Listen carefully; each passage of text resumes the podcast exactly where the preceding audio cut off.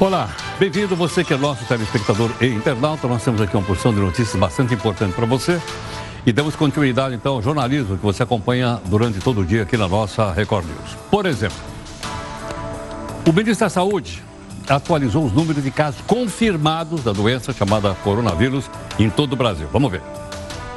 Casos confirmados, são 34, 34 casos confirmados. Nós temos hoje 893 casos suspeitos que estão em avaliação, ou nos LACENS ou nos nossos laboratórios é, especializados. O número de casos com transmissão local, em São Paulo nós já temos cinco casos e na Bahia um. Então a gente tem seis casos com transmissão local, cinco em São Paulo e um na Bahia.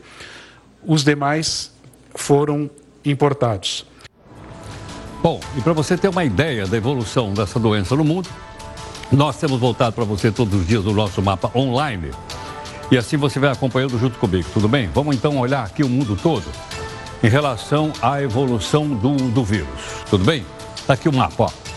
É, subiu o total de pessoas confirmadas, subiu mais ou menos uns, diria uns 3 mil, 3 mil.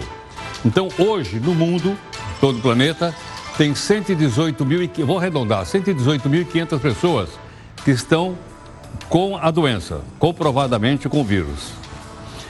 Continua, a, a, mudou um pouco. Olha, primeiro está a China continental, e segundo está a Itália, e terceiro está o Irã. O Irã passou de novo para terceiro lugar. Ele estava em quarto, subiu para terceiro.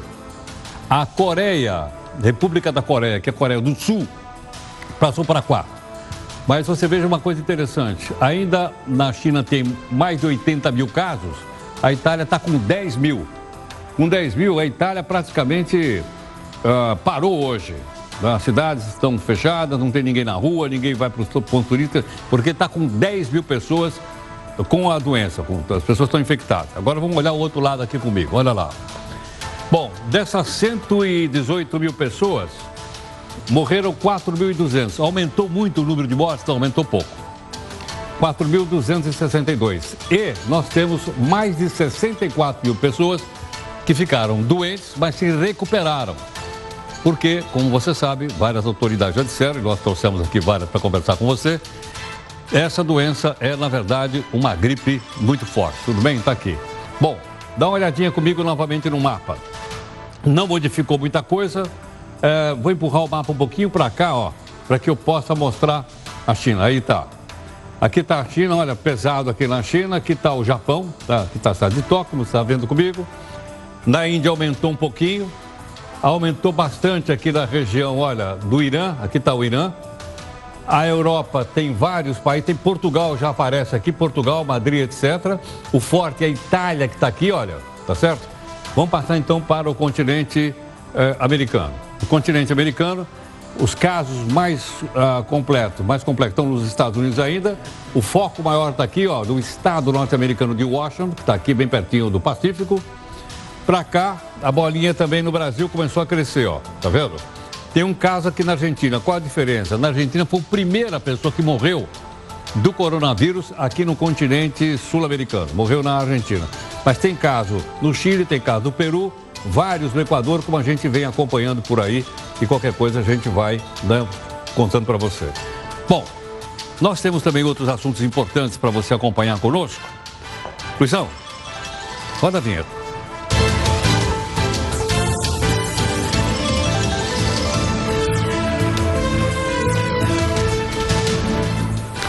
Olha, por causa do noticiário, Faísca, que é o anti-herói aqui do Jornal da Record News, abriu um fundo de investimento. Falou, vou entrar na história de Bolsa de Valores.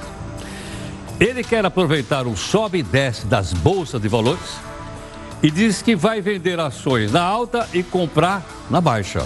Uau, tá certo ou não? Para isso, ele contratou uma equipe. Uma equipe de adivinhos.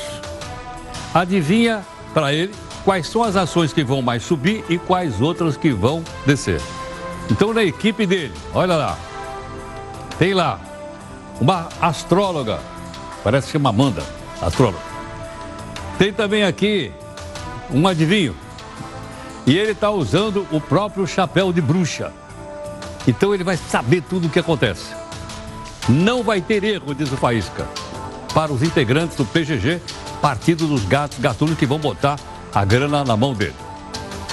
Na sua opinião, investir em ações é só para gente que tem muita grana ou será que cabe no bolso do povão?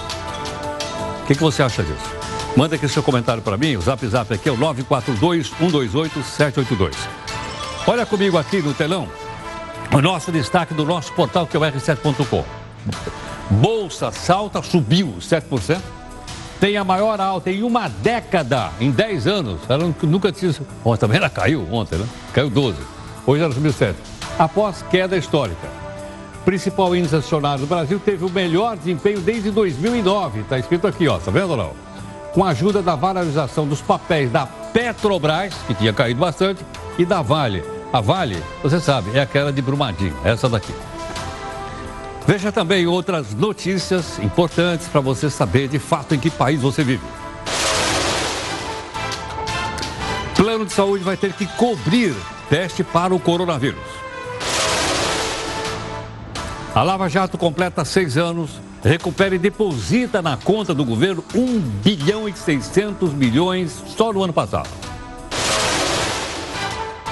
Uma luz no final do túnel. A China tem o menor número diário de novos casos de coronavírus. Parece uma montanha russa. Bolsa de valores cai e sobe. Segue na esteira das bolsas mundiais. Afinal, por que caiu? Caiu por quê? Essa alta do dólar mexe com a vida cotidiana dos brasileiros de uma maneira geral. Nosso convidado vai explicar. Deputados querem mais dinheiro para a educação. Mas o que tem hoje não é suficiente? É ou não uma questão de gestão? Nosso convidado vai explicar. Na sua opinião, para melhorar a educação, é preciso mais grana ou mais gestão? Mande a sua opinião aqui para mim no 11 São Paulo, que é o 942-128-782.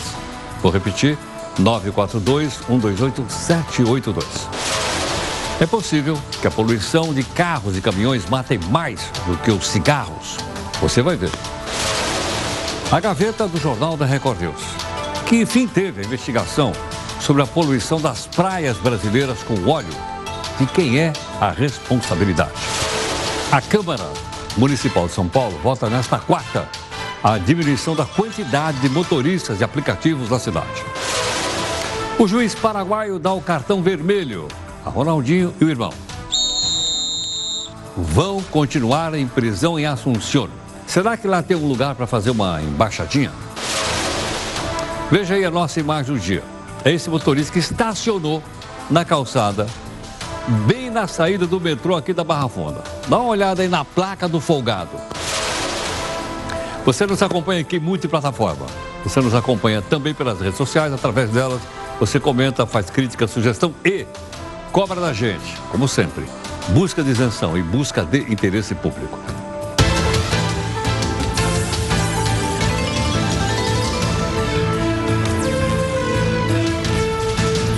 Olha, todo dia você pode participar aqui da nossa reunião de pauta, sempre às 8 horas da noite, com a participação da nossa equipe.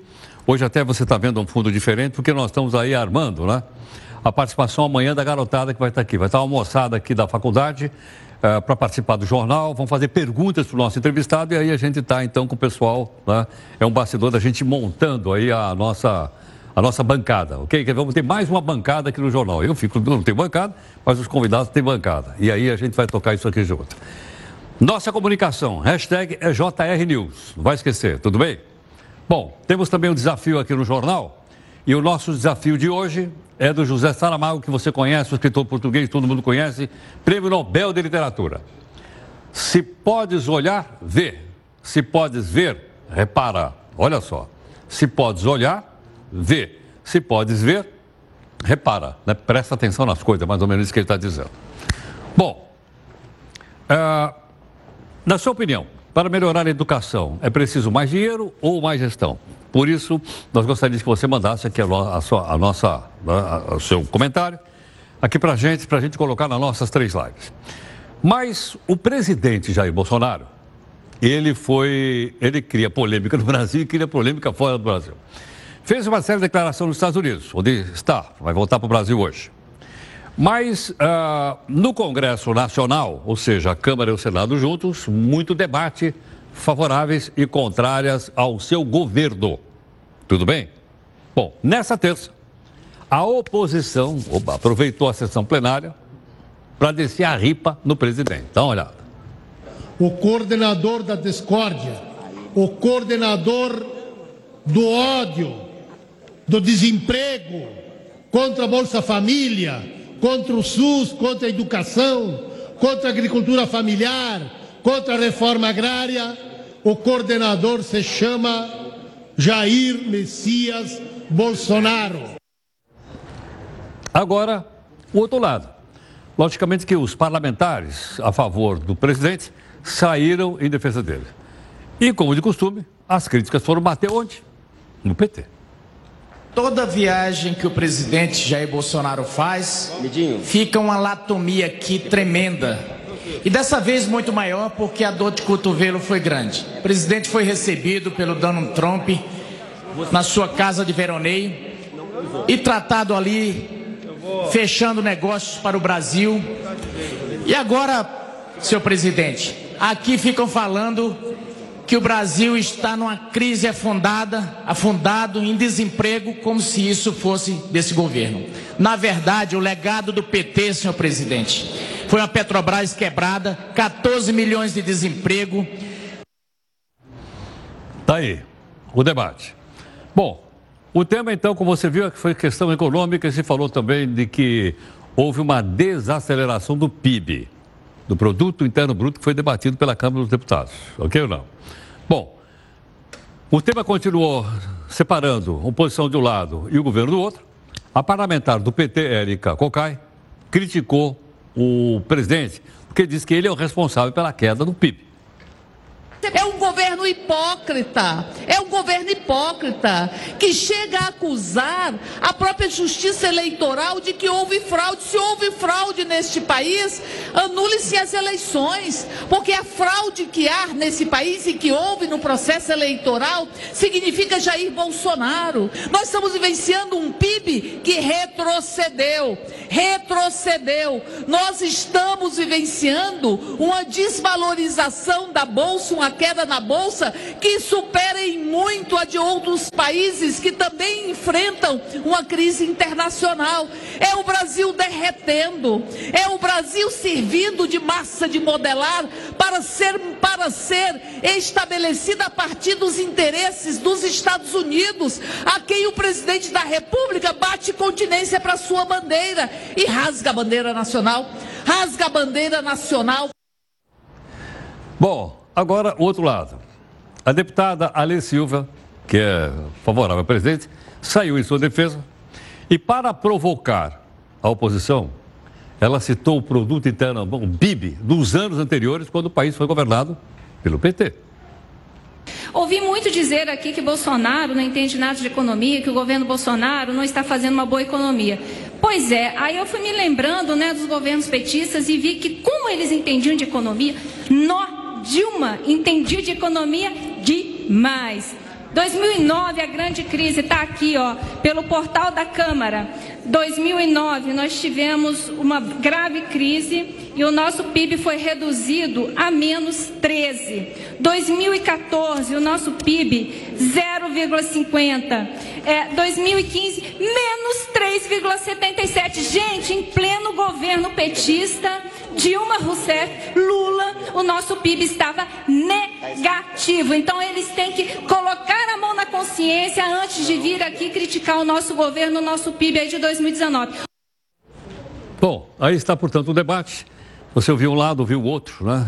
de uma maneira equilibrada, para que você possa formar sua própria opinião a respeito e até saber o que é que o seu deputado federal, o seu senador estão fazendo, porque isso aqui era uma reunião do Congresso, Câmara mais Senado juntos. Tudo bem? Bom, nós então gostaríamos da sua participação agora aqui no nosso jornal, que é multiplataforma, e a gente vai agora nas redes sociais para colher a sua opinião a respeito de um dos temas propostos aqui no nosso programa de hoje. Vamos lá.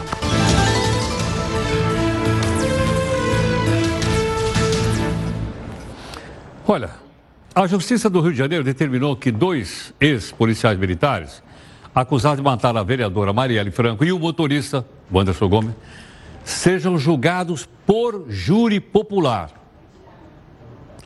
Policial reformado chama-se Rony Lessa. E o ex-policial militar Elcio Vieira de Queiroz responde por duplo homicídio triplamente qualificado por motivo torpe.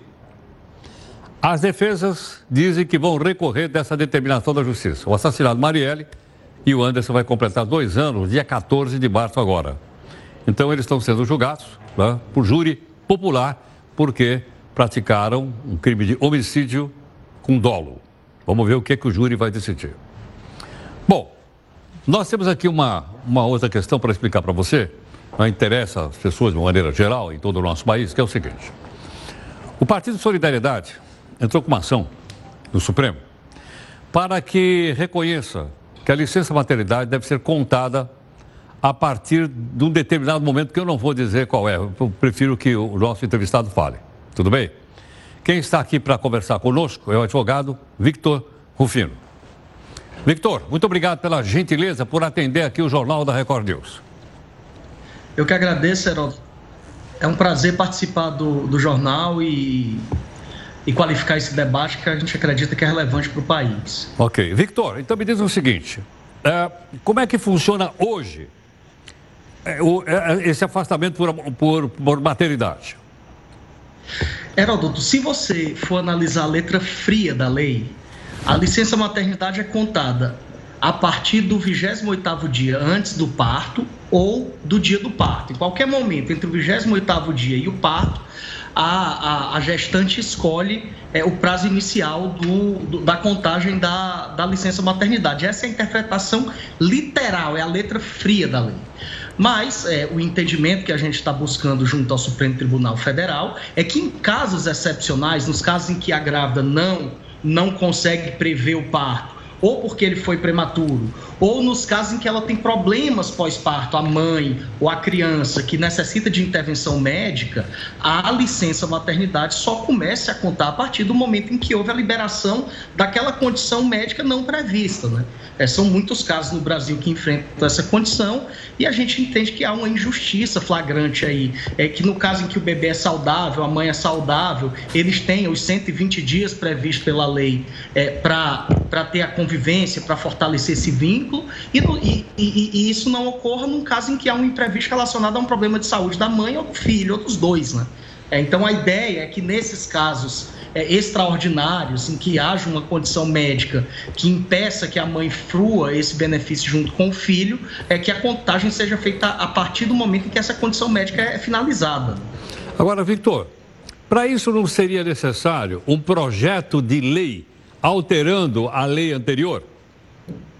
Veja, é, o direito ele existe também para esse, esse tipo de situação. Nem sempre é, aquilo que é a letra fria da lei é aquilo que a, o conjunto de normas como um todo é, favorece. Se você analisar a própria Constituição, ela tem vários dispositivos que mostram que o que importa é a convivência à família, que a mãe tem um direito à licença maternidade e por aí vai. É difícil o legislador, em pouquíssimas palavras, prever todas as situações. A vida é muito mais complexa do que está na lei. É por isso que existe a interpretação jurídica. É por isso que existem divergências de interpretação cortes e por aí vai. Já existem hoje nas instâncias de piso algumas divergências, alguns juízes que interpretam a lei no sentido puramente literal e outros que interpretam o conjunto de normas que, que se aplicam à situação e entendem que a licença, em casos como esse, deve começar após. Então, a nossa bandeira, que é a bandeira é, que o Solidariedade encampou por meio da deputada Marina Santos, é levar isso para o Supremo Tribunal Federal, porque o Supremo Tribunal Federal, nesse tipo de mecanismo que a gente está usando, que é a DIN, ele pode firmar uma interpretação que vai guiar todas as interpretações de todos os juízes. Projetos de lei, é, eles ajudam, eles, eles, eles, eles esclarecem a situação, mas nem sempre eles são absolutamente necessários. O direito já dá a resposta e a gente acha que hoje já, já existem normas suficientes no nosso ordenamento para albergar essa situação de forma rápida, de forma imediata. A gente tem o Supremo Tribunal Federal como autoridade qualificada para fazer isso. Existe o mecanismo da ADIM, que é um, um, um mecanismo adequado para veicular esse tipo de situação. O partido comprou a bandeira, nosso escritório também compra essa bandeira e estamos, e estamos tentando essa, levar essa discussão para um foro qualificado que vai dar uma resposta muito mais rápida do que um processo legislativo, que muitas vezes nem necessário é que, que, que a gente acha que é o caso. Agora, óbvio, se o Congresso também quiser é, ir lá para estabelecer novas situações, ótimo, mas a gente acha que no que tem, o que tem hoje de lei e de Constituição já permite isso. É, alguns juízes já reconhecem, a nossa expectativa é que o Supremo reconheça também. Agora, Victor, a decisão é do quê? É do pleno, do plenário todo do Supremo Tribunal Federal? Tem data marcada, julgamento ou não? A gente entrou com a ação na sexta-feira, foi até uma feliz coincidência, porque o Dia da Mulher foi agora é, no domingo, né? É, a ação foi distribuída para a relatoria do ministro Edson Fachin. É, o ministro Edson Fachin agora está com, essa, com, essa, com esse tema para decidir. Ele pode dar uma liminar é, ou ele pode demorar um pouco mais a dar essa liminar, ouvir mais gente, isso é, uma, isso é uma escolha dele que a gente tem que respeitar, e no final ele deve levar isso para o plenário do Supremo decidir por maioria. É, então, a, a, hoje o que a gente tem é o ministro é, Edson Fachin já confirmou que vai receber a deputada e a equipe de defesa do partido. Nós devemos ter uma reunião com ele em, em duas semanas para explicar pessoalmente o tema e a expectativa é que ele dê aí algum sinal sobre qual posição ele vai tomar, mas é um processo, é um processo judicial, é, outras pessoas podem ser ouvidas, a gente tem o maior respeito pela instituição Supremo Tribunal Federal, o Pleno e também pelo relator. A sequência é o relator dar um dar uma decisão inicial sobre como ele vai conduzir esse processo e no final, em última análise, é a decisão do plenário do Supremo que vai, que vai definir é, qual é a interpretação que está albergada hoje é, no texto constitucional e nos textos legais do Brasil. Perfeito. Victor, muito obrigado pela, pela participação aqui no Jornal da Record News. Grato. Heródoto, agradecemos. Boa noite. Muito obrigado. Bom, ficou claro para você hoje, então, como ele explicou agora para a gente, essa licença maternidade pode começar 28 dias antes do nascimento, até o nascimento, e depois passa a contar. A proposta levada para o Supremo qual é? Que a licença só começa a contar quando a mãe ou o bebê, ou dos dois, no caso, saírem do hospital. A partir daí começaria o primeiro dia. Essa proposta, como ele explicou, vai para o Supremo, está na mão do relator, o relator vai, pode uma liminar, como ele falou, ou simplesmente pode uh, relatar e mandar para o plenário do Supremo. Logicamente é uma coisa de interesse público geral e a gente vai informando na medida que isso daí avançar. Tudo bem? Bom, queria chamar a sua atenção. Os vereadores aqui de São Paulo, aliás, a Câmara Municipal de São Paulo, não sei se eu já contei para você, eu fico, às vezes perdido, ela custa 600 milhões de reais por ano. Não é legal? E eles vão votar, estão trabalhando. Vão votar nesta quarta um projeto de lei que pretende limitar, aliás, já foi tema aqui de debate aqui do jornal, hein? Limitar o número de, jornal, de motoristas por aplicativo na cidade. E aí o que, que nós fizemos? Vamos, vai ser amanhã, vai. Então vamos pedir opinião para os dois. O primeiro para quem a gente pediu opinião foi a do Leandro da Cruz de Medeiros, que é presidente do Sindicato dos Motoristas do Aplicativo. Vamos ver. A gente vê isso com muita preocupação, porque o Brasil hoje vem sofrendo um desemprego muito alto. E não é possível que a Câmara dos Vereadores, vem de criar leis para melhorar a vida do trabalhador, ele vem querendo cortar o trabalho do trabalhador. Então a gente fica chateado extremamente chateado porque no momento de hoje que o Brasil vem enfrentando, São Paulo vem enfrentando, uma Câmara Municipal vem discutir uma limitação de uma categoria aonde o seu sindicato não foi chamado nem pela Secretaria de Transporte, nem pelo vereador e nem pela Câmara dos Vereadores. Bom, agora o outro lado. Mas o outro lado não mandou um vídeo para nós. Nós ligamos no sindicato. Eu tentei falar com o presidente do sindicato, que é o senhor Natalício Bezerra, que eu conheço também há muito tempo, aqui em São Paulo.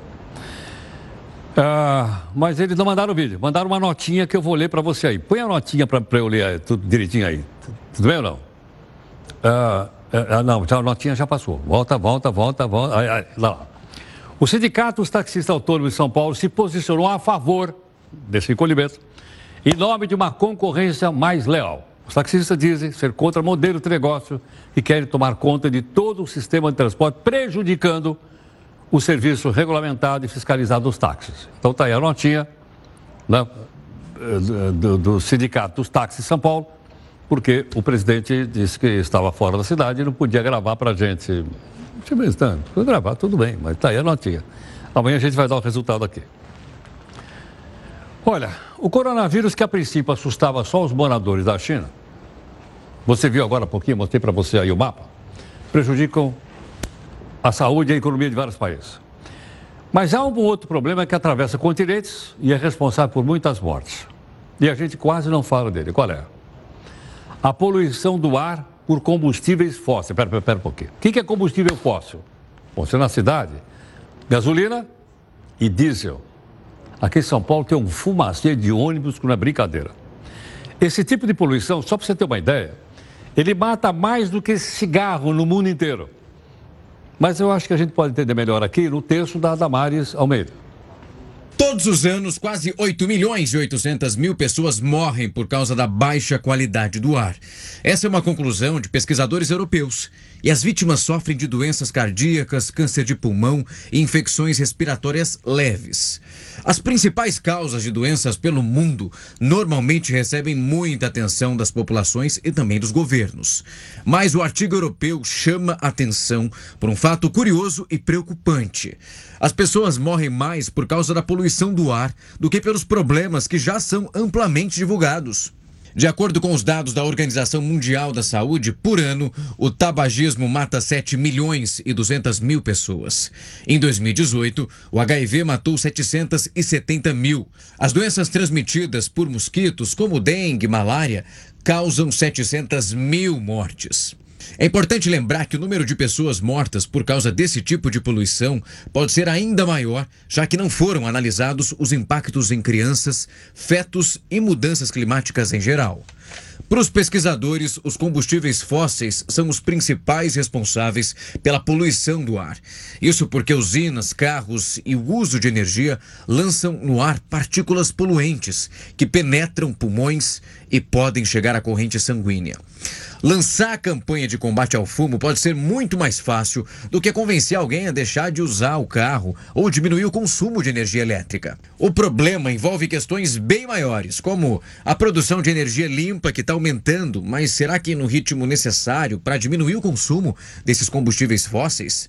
Enquanto isso não acontece, o que podemos fazer para reduzir os danos no ar, afinal? Já existe o Dia Mundial Sem Carro, o estímulo ao uso de bicicletas ou então transporte públicos e cidades de outros países que optaram até por deixar de cobrar as passagens de ônibus para incentivar o passageiro a deixar o carro em casa. Duas coisas que eu queria lembrar com você. Primeiro é o seguinte, das cidades todas aí, acho que a mais poluente, aquela que você vê o ar que você respira, é Delhi, capital da Índia. Eu tive a oportunidade de passar por isso. Outra coisa, naquela, aquele gráfico que a gente mostrou ali, morre 700 mil pessoas por ano de dengue e febre amarela. Quanto nós dissemos que morre mesmo aqui por, por coronavírus? Hoje, a gente viu. Quantos morreram? Quatro, a gente não quer que morra ninguém. Morreram 4 mil e poucas pessoas. E a gente não fala nada da dengue e não falamos nada da febre amarela. Não é estranho isso ou não? Bom, só para a gente pontuar. E você pensa, claro. Olha, seis estados dos Estados Unidos estão fazendo prévia agora à noite para a eleição presidencial. Atenção aí, a prévia é só no Partido Democrático, Partido Republicano não. Partido Republicano já tem candidato, aquele cidadão de cabeleira é, loiro. As primeiras projeções, hoje, apontam que o ex-vice-presidente do Barack Obama, como é que ele chama? John, ou Joe Biden, venceu as primárias do estado do Mississippi e do Missouri, que é mais no sul, por larga vantagem. Biden, ele disputa com outro candidato democrata, que é o Bernie Sanders, que é o senador. Aliás, eles cancelaram os comícios que fariam hoje em Ohio por causa do coronavírus, que já matou 28 pessoas no solo americano. Eu falei agora há pouquinho de 700 mil mortes. Morreram 28 lá nos Estados Unidos. Aí está o pessoal. É provável, depois do resultado de hoje, é provável que o Joe Biden seja o candidato do Partido Democrata para disputar com o Trump. E aí, logicamente, a gente vai acompanhando com você. Tudo bem? Bom, Vamos aqui a mais uma live nesse nosso jornal. Você que é nosso telespectador e internauta, nós temos aqui então para você opinar conosco. Tudo bem? E nessa live, com todas as. Ah, só um detalhe. Nós temos também aqui um podcastzinho. Seis e meia da tarde com um resuminho de notícias. Se você quiser receber, você tem que mandar para a gente o zap dizendo o que quer, porque nós não vamos entrar aí no seu zap zap sem autorização. Olha o númerozinho aí. Aliás, tem um QR Code, um QR Code aí do lado, tá vendo? O Luizão colocou ali. É do outro lado, esse lado para cá. É isso aí, ó. Certo ou não? Aí você tira, bate uma foto, aí eu mando. Só se você pedir. Se você não pedir, eu não mando é para você não me xingar. Depois esse cara fica entrando aqui na minha rede. Tudo bem? Vamos então à live.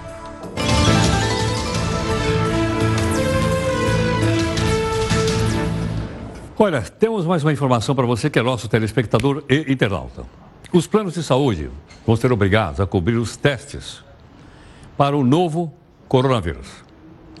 Até agora, o exame não era coberto nem bancado pelos convênios.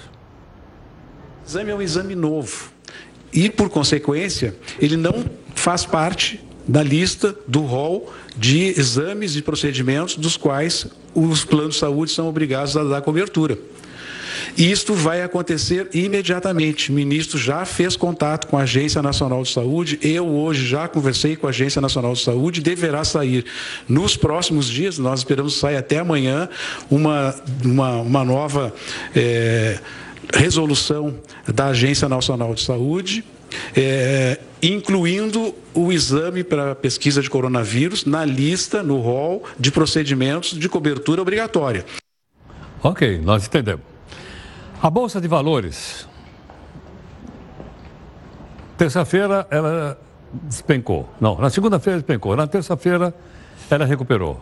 Ninguém sabe o que vai acontecer na quarta, vai por aí afora. Parece uma montanha russa. Mas afinal, dá para a gente entender por que, que a Bolsa caiu? Gustavo, afinal, por que, que a Bolsa cai, Gustavo? Como todo mundo já está cansado de saber, a China é o país mais afetado pelo coronavírus até agora. Muitas empresas chinesas continuam fechadas e por isso a economia do país, que é a segunda maior do mundo, já sofre os impactos da doença. Esse quadro deve fazer com que a China cresça menos. Mas isso não é um problema só dos chineses, viu, Heroto? O que acontece na China afeta praticamente o mundo inteiro. E se eles crescem menos, compram menos produtos de outros países. No Brasil, por exemplo, os chineses compram petróleo, soja e minério de ferro.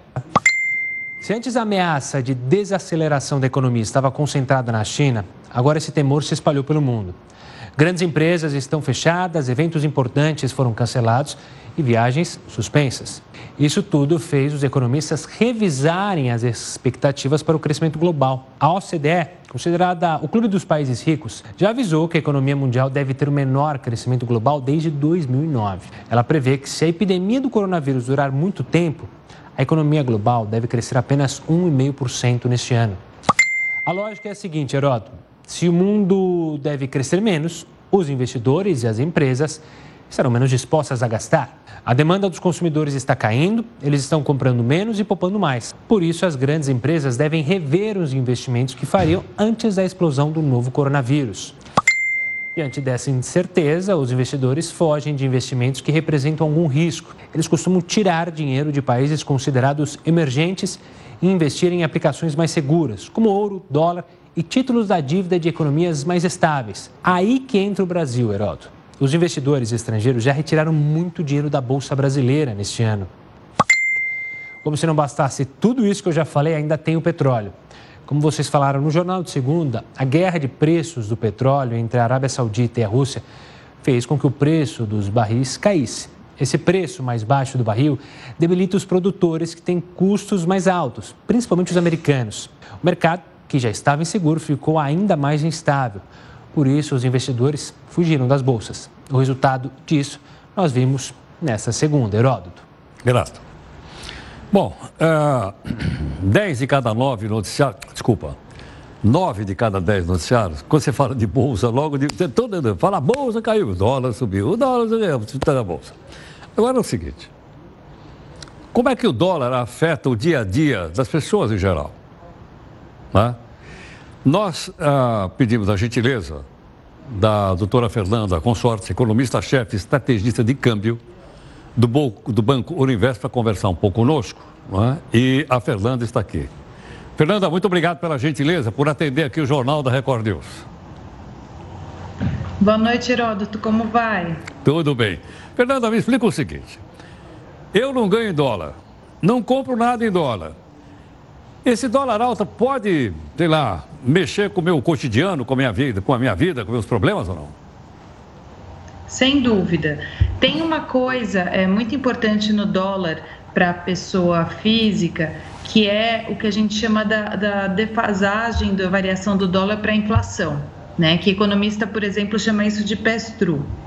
O é, que, que significa? É, quando a gente olha para o índice de inflação, né, aquele que você vai fazer reajustes das, das mensalidades escolares, reajustes do, dos aluguéis, enfim, tem uma parte dele que são produtos comercializáveis, que são os produtos que são importados ou que usam boa parte da matéria deles, boa parte da matéria-prima, das partes desses produtos é, de matérias importadas. Carros, por exemplo, alguns alimentos. É, isso, uh, quando você tem um movimento, uma alta muito grande da taxa de câmbio, isso afeta esses preços, né? Imagina se você é uma empresa uh, que você fabrica um determinado produto e boa parte desse, desse produto vem de peças importadas. Né? Você tá boa parte do seu custo, portanto, é, é por essas peças que são compradas lá fora. Com uma taxa de câmbio muito alta, claramente o seu, o seu, o seu custo dessa produção vai ficar muito mais alto e você tem que repassar esse preço para o consumidor final. E é nessa forma que a gente acaba sendo afetado é, por um aumento da taxa de câmbio, mesmo que a gente não ganhe dólar, mesmo que a gente não vá viajar é, nesse período. Agora, Fernanda, é, você lembrou de viagens, né? Por que, que o dólar tem dois preços. Tem o preço oficial, aí diz que para viajar é mais caro. Desse jeito eu não vou conseguir ir para Miami, como falou lá o Paulo, Paulo Guedes. É, a gente tem, é, a gente tem o dólar comercial, que são os negociados é, no dia a dia na, na, nos mercados, né, que é o preço oficial, é, e tem o dólar, o dólar turismo, que por ele ser, é, é, por ele ter um custo de impressão, enfim, isso acaba sendo ele ter um custo um pouco maior. Entendo. Agora, com o dólar mais caro e os produtos mais caros, como você explicou, isso não favorece, não favorece um pouco a indústria nacional, que sofre menos concorrência desses produtos que vêm de fora? Então, é claro que você tem uma parte da indústria que ela se beneficia, né? Que são os exportadores, né? Quem tem uma, uma é, é, boa parte da sua, da, sua, da sua produção que exporta, é claro, você acaba exportando a um preço melhor. Contudo, como foi acabado de, de, de falar aí no seu jornal, tem que lembrar que a demanda externa tá, tá pior, né? A gente exporta quase toda a nossa pauta para a China, para Estados Unidos, né? São os nossos grandes parceiros comerciais. E em terceiro lugar é a Argentina. Se a gente está vendo uma desaceleração econômica nesses países, eles vão demandar menos produtos. Então, eh, se você tem, mesmo com uma taxa de câmbio mais favorável para as indústrias exportadoras, se você não tem uma demanda do outro lado, não, não tem como, né? Então, não ajuda digo... tanto assim. Então, eu digo então, o seguinte... é difícil, a gente tem que achar um preço de equilíbrio. Suponha o seguinte, suponha um perfume da França. Eu acho que ele deve estar mais caro, não está? Muito, bem mais caro agora. Sim, Aí no, dúvida. o perfume nacional não tem possibilidade de concorrer? Tem, em tese sim. Em tese, nesse momento, você tem uma migração para produtos locais. Isso pode acontecer sim. E daí as indústrias é, locais podem eventualmente se beneficiar. Mas não necessariamente é, o, o, a função é, do, do, do, do, perfume local vai atender a mesma demanda. Né? Talvez a pessoa que não queira, que compre o, per, o perfume francês, não vai querer comprar o perfume nacional. Então ela espera, ela economiza para poder comprar de novo mais para frente perfume francês. Então a lógica não é tão clara. Isso necessariamente pode ajudar um pouco, é, mas é, a gente não tem exatamente é, a mesma, a mesma uh, eficiência que produtos internacionais em alguns casos. Então não é de um para um, entendeu? Então se eu precisar juntar mais dinheiro para comprar o mesmo produto, mesmo perfume, é, isso significa inflação ou não? Vai significar inflação se boa parte desse, uh, do seu produto que vai estar à venda uh, vai estar no preço mais caro, sem dúvida, né? Foi o que eu mencionei no início. Assim, tem boa parte da cesta da inflação são de produtos comercializáveis, né? E esses produtos sofrem sim influência do aumento da taxa de câmbio. Né? Então, no final do dia, é, a, a, a, que é o que a gente chama de pass-through né, na economia, que é a passagem da taxa de câmbio para a inflação, isso acaba aumentando a inflação sim. Agora, o dólar ficou mais caro só no Brasil ou ficou mais caro também em outros países do mundo? A maioria dos países emergentes, Heródoto, sofreram por conta dessa aversão ao risco que foi mencionado, né? Então, os países emergentes, né, os países em desenvolvimento, eles têm sofrido mais aí uh, por conta dessa, dessa, desse pânico, né, é, por conta do coronavírus. Contudo, é importante mencionar que o real sofreu mais que os nossos, que os nossos vizinhos, por exemplo, né, que os outros países da América Latina e alguns outros países emergentes. Tá? O Brasil foi é, o que mais é, teve uma desvalorização na moeda. Quer dizer, a nossa moeda se valorizou bem diante do dólar, considerando de outros países Sim. emergentes. Sim. Foi o que aconteceu. Fernanda, muito obrigado pela gentileza. De nada. Boa noite, Heródoto. Muito grato. A economista Fernanda Consorte, economista-chefe e estrategista de câmbio. Portanto, mexe com a grana do Banco Oriveste conversando conosco. De uma maneira bastante fácil para a gente poder entender, né? porque às vezes a gente ouve o noticiário mais técnico, eu mesmo ouço, não, muita coisa eu não, não, pego. E quando é explicado assim de uma maneira simples, mais fácil, dá para a gente entender bem e da gente informando opinião sobre esses assuntos. Tudo bem? Bom, por falar em formar opinião, 4 bilhões de reais, 4, foram devolvidos aos cofres públicos. Quando eu falo cofre público, é por nosso bolso, porque alguém tirou daqui. Mas quem é que devolveu? Foi a Operação Lava Jato. Ok? Hoje já está fazendo seis anos. Ainda deve ser devolvidos ao todo, mal todo, 14 bilhões e 3 milhões de reais. No próximo 17, a operação completa seis anos de, de, de idade. Durante esse período, os agentes realizaram 293 prisões por xilindró. Foram condenadas mais de 250 pessoas. Cara que a gente, né, chamado colarinho branco, pela primeira vez um grupo, uma patota de colarinho branco foi colocada atrás das grades. Tudo bem? Bom, você está no nosso Jornal Multiplataforma, nós vamos para mais uma live. Né? Nós temos aí um ponto para você comentar hoje e você faz os comentários que você julgar relevantes, ok? É agora nas plataformas sociais.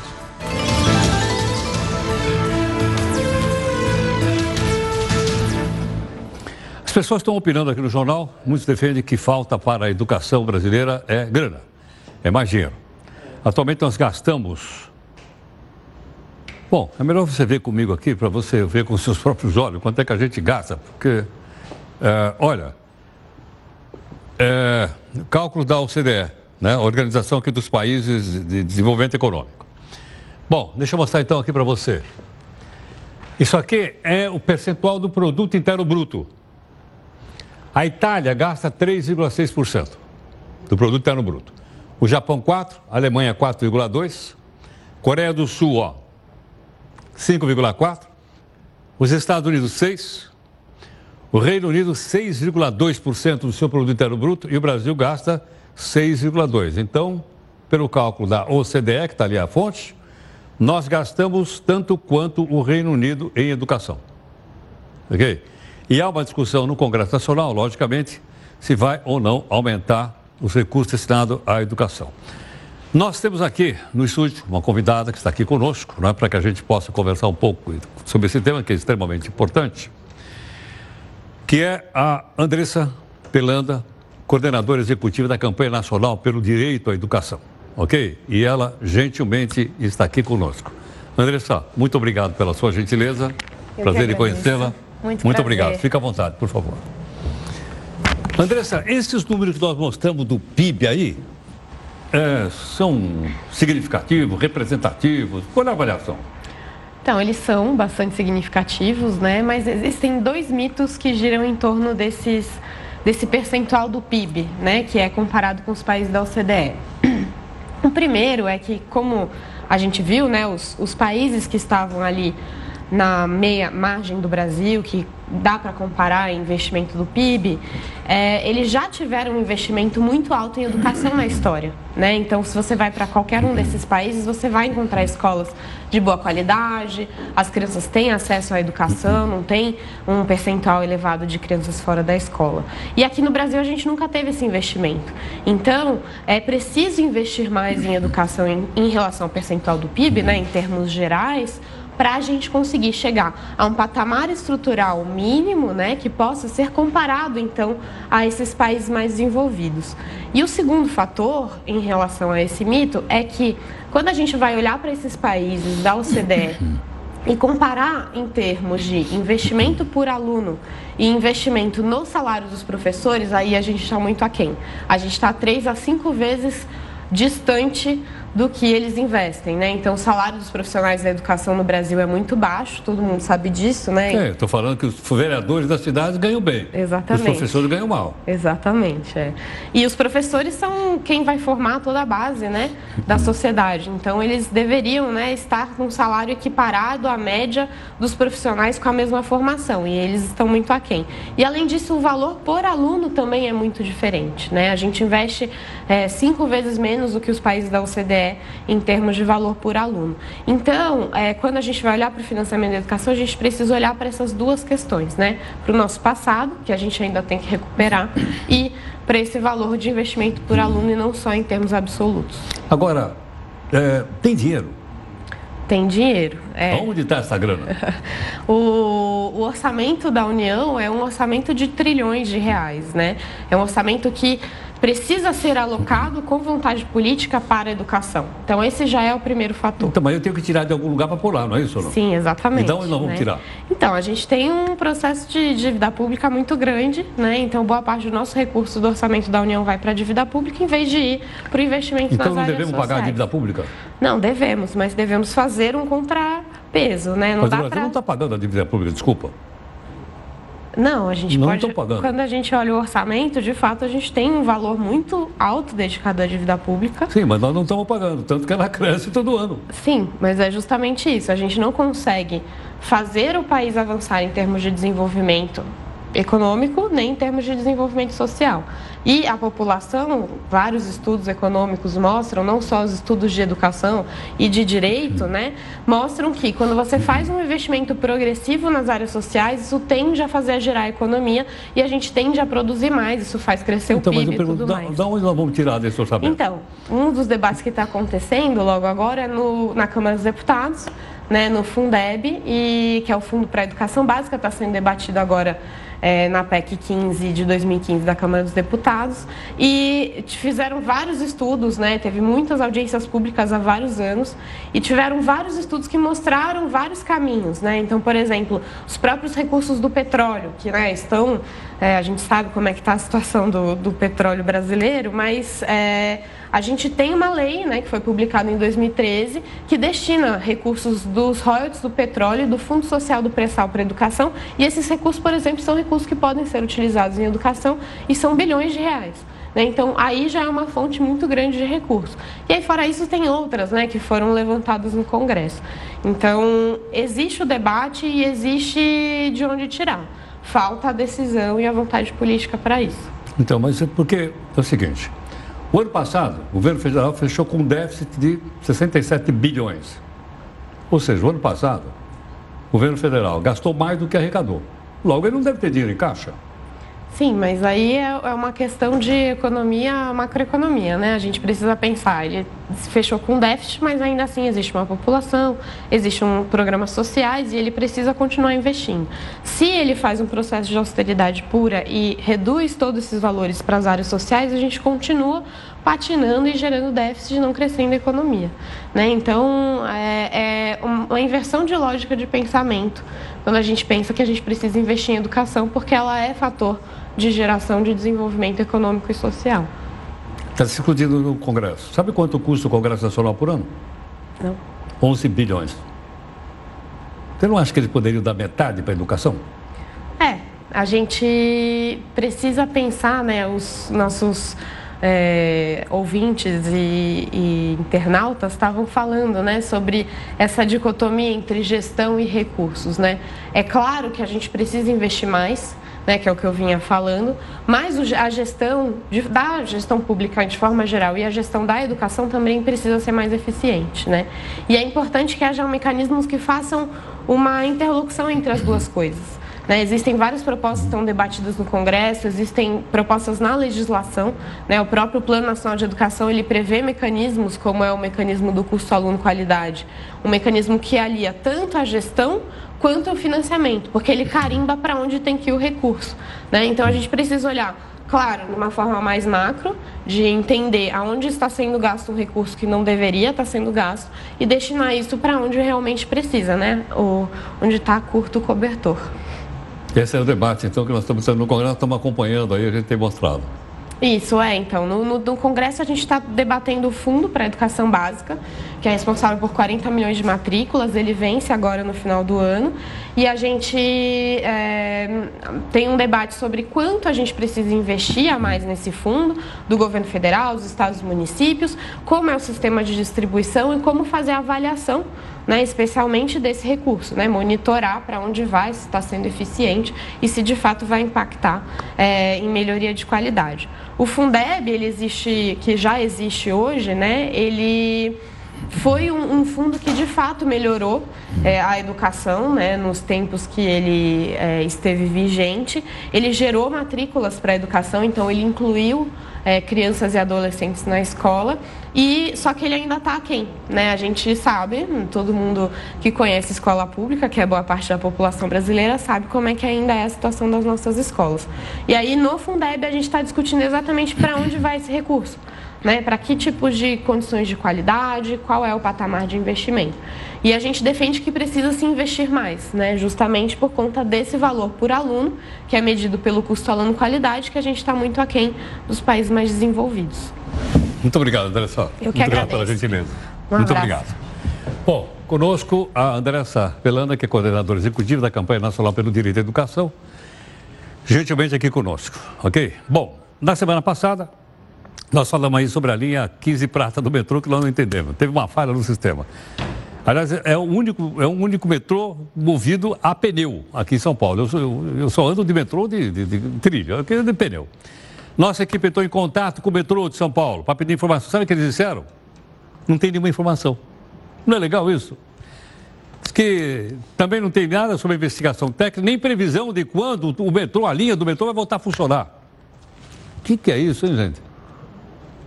Ó, tem eleição esse ano, hein? Vamos, vamos lembrar disso. Bom, muito obrigado aqui em nome da nossa equipe de técnicos, jornalistas, aqui a sua audiência conosco. E eles querem que a gente lembre a você o seguinte: hoje é celebrado o dia do telefone. Mas não é igual esse, não. Eram outros, vamos ver quais são. Eu vou trocar meu celular do Nokia tijolão que só manda mensagem e faz ligação. Se eu ver mais um vídeo seu, sem feliz, certeza que a minha vida vai dar por um triz. Me matar não, essa internet virou arma na sua mão. Eu vou trocar meu celular do Nokia tijolão que só manda mensagem e faz ligação. Se eu ver mais um vídeo seu, sem eu, sendo feliz, certeza que a minha vida vai dar por um triz. Essa internet virou arma na sua mão.